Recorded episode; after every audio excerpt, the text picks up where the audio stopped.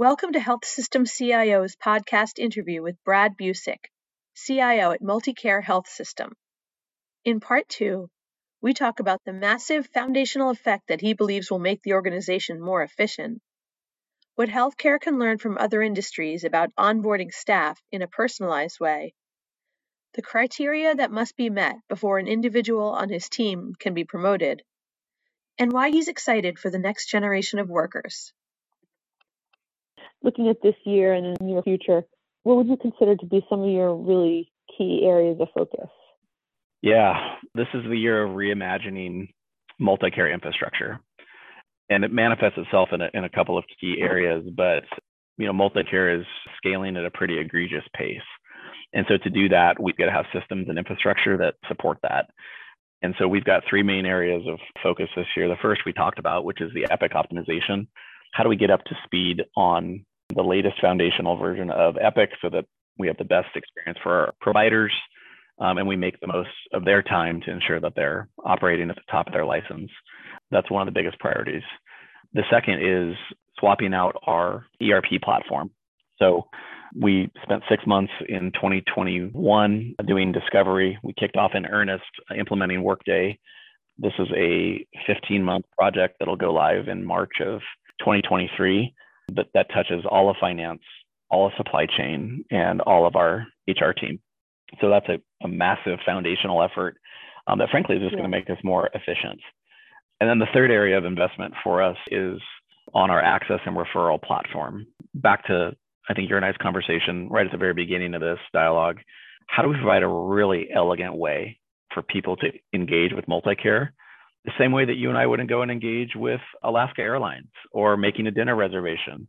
And so putting capabilities for SMS and chatbot all the way to social media engagement um, and an IVR um, that allow people to engage with multi-care the way that they want to, as opposed to the traditional way of picking up a phone and, and being on hold for 15 minutes.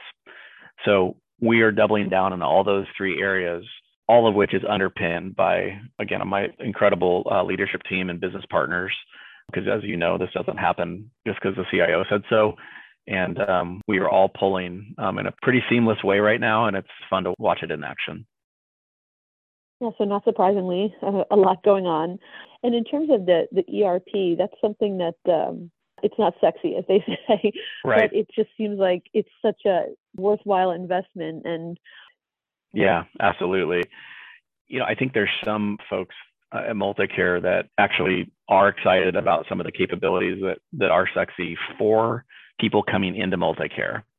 So yeah. if you're applying from the outside, you know, what would it look like to get a, a welcome note from uh, the president or a video that's been customized for your team from your leader and you get a notification that says hey here's your here's your badge here's your laptop here's your parking stall this is what you expect on day one in, in a really, um, again, kind of elegant, modern way.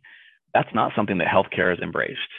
Um, sadly, the rest of the world's already there or, or heading that way. And frankly, it's been the blessing and, and in some cases the curse of having a leadership team that is made up of folks that have been steeped in healthcare and others that came from outside. Uh, we get a really awesome balance of what a consumer experience would look like balanced with, of course, the importance of just really quality care. And, and you obviously have uh, some outside experience. So I wanted to talk about how some of your previous roles have prepared you for where you are now. And you mentioned working with the Gates Foundation. So I'm sure that that's, that was a great experience. It was amazing. And some of the most meaningful work I think I've, I've done in my career and surrounded by some of the brightest minds in, in the world the beauty of being at the Gates Foundation and parlaying that to even an experience at multi-care, they're really both rooted in the premise of everybody deserves the opportunity to lead a healthy and productive life. And whether that's through quality care that multi-care is providing or, or access to polio vaccines or water sanitation or K through 12 transformation, again, everybody's kind of rowing in that same direction. And as you know, this journey is not for the faint of, of heart. And so it, it requires, I think, a rigor and a level of optimism. Um, and that optimism, I think, is balanced with an equitable level of impatience, uh, of which I have both. and so I want to see it happen fast, uh, but I want to see it happen yeah. right. And so would not trade my time at, at Gates for anything. And ironically, but not on accident, um, our new CTO that started two months ago spent 13 years uh, at the foundation as well, leading global delivery. And so he's joined to help um, Multicare build out infrastructure and, and modernize as, as well. And you've also kind of been in some other sectors as well. So McDonald Miller, what, what type of uh, organization is that? Yeah, so putting these uh, puzzle pieces together, back to the uh, conversation about smart equipment. Um, mm-hmm. I spent five years um, at McDonald Miller helping lead and create the smart buildings portfolio. How do we think about predicting uh, the health of equipment in hospitals, in data centers? Every building that we drive by every day has these units on the roof and the stuff in the basement that nobody cares about until it breaks. And so, can you put something forward to actually predict uptime to get better quality and more efficiency out of these really expensive capital investments? That plays into multicare um, as we go down the path of smart buildings and smart equipment. Um, and we also, via merger and acquisition, uh, look at um, these buildings and say, wow, what are we really getting into here? Is there a way to, to identify and analyze this equipment proactively and get more precise on when this stuff might crash um, and what the associated cost might be. Uh, and so that was a really awesome time as well to innovate in a space that, again, historically lacked innovation. Yeah, that sounds like a good background. And did you have any uh, reservations about coming to healthcare where, you know, innovation and has been, what's the nice way to say, a little slower than other industries? yeah, that's a great, that's a great question. Here's why I said yes. The opportunity that was in front of us um, at Multicare to innovate was more than just what I think someone sees on a job description. I had a chance to sit down with Florence Chang, who's our um, EVP and, and COO, and Bill Robertson, who's our, our president. And make no mistake, the, the vision for transformation is, is real, it's palpable, and frankly, it's now an expectation. And so it was, I'm hiring you to come in and change the way that we interact and the way that we scale and the way that uh, we define patient care. And so with that freedom, that took away any uh, hesitation I had about, about joining healthcare. Healthcare is super complex, make no mistake yeah. about it. But ultimately, it comes down to, to people. And can you get uh, the right folks to engage in, in the same way so that you get the outcome that you're going after? That's the team that we're, we're building and those are the partnerships I think that we're forming across the, the system and, and frankly the industry right now.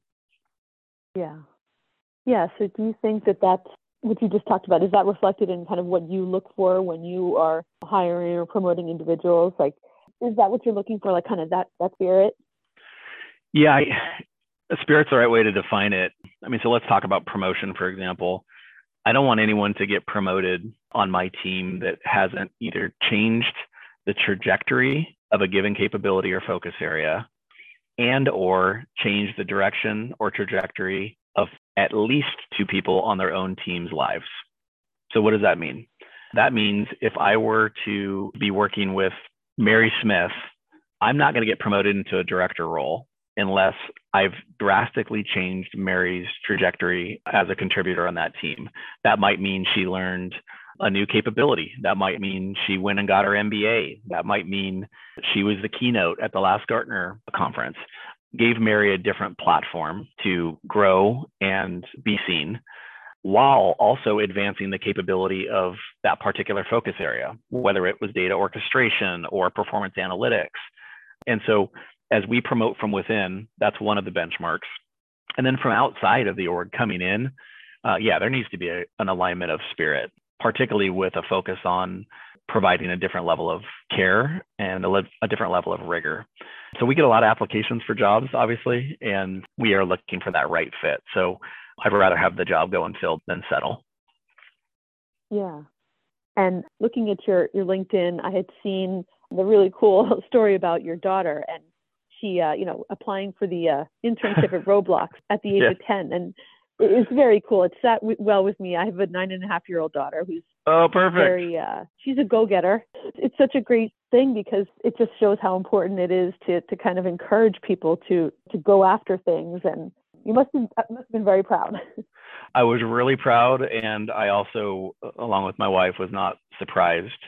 My daughter was was very fortunate to have uh, someone over at Workday that saw this opportunity to say, you know what, I actually could go and change the life of a ten year old, and yeah. the confidence that I think Olivia got from that experience, it's hard to replicate, right? And so, similar to I think the spirit that you and I just got done talking about, the folks over at Roblox uh, embodied that and said, you know what, we have the opportunity to change the trajectory of a little girl's life.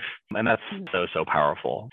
So not only did they give her a chance to do an interview, they've since invited her to be a part of a, um, a consumer panel to provide feedback on the on the game. And the posters on my daughter's wall, you know, the Disney posters were replaced with, uh, I'm going to be a video game designer. I'm going to go design UI and UX. I want to do quality assurance testing. Yeah. And I thought, wow, that's exactly what we're trying to embody here at Multicare, just a little closer to home for me. Right. There's just a lot of lessons that come out of that. You don't have anything to lose sometimes to engage with someone who, no, you're not going to likely hire a 10 year old, but, you know, right. to get their feedback. And then if you say she's on a panel, like, to be able to, to get more engaged with, with your users. So absolutely. Uh, yeah, a lot of, lot of cool things came out of that, I think.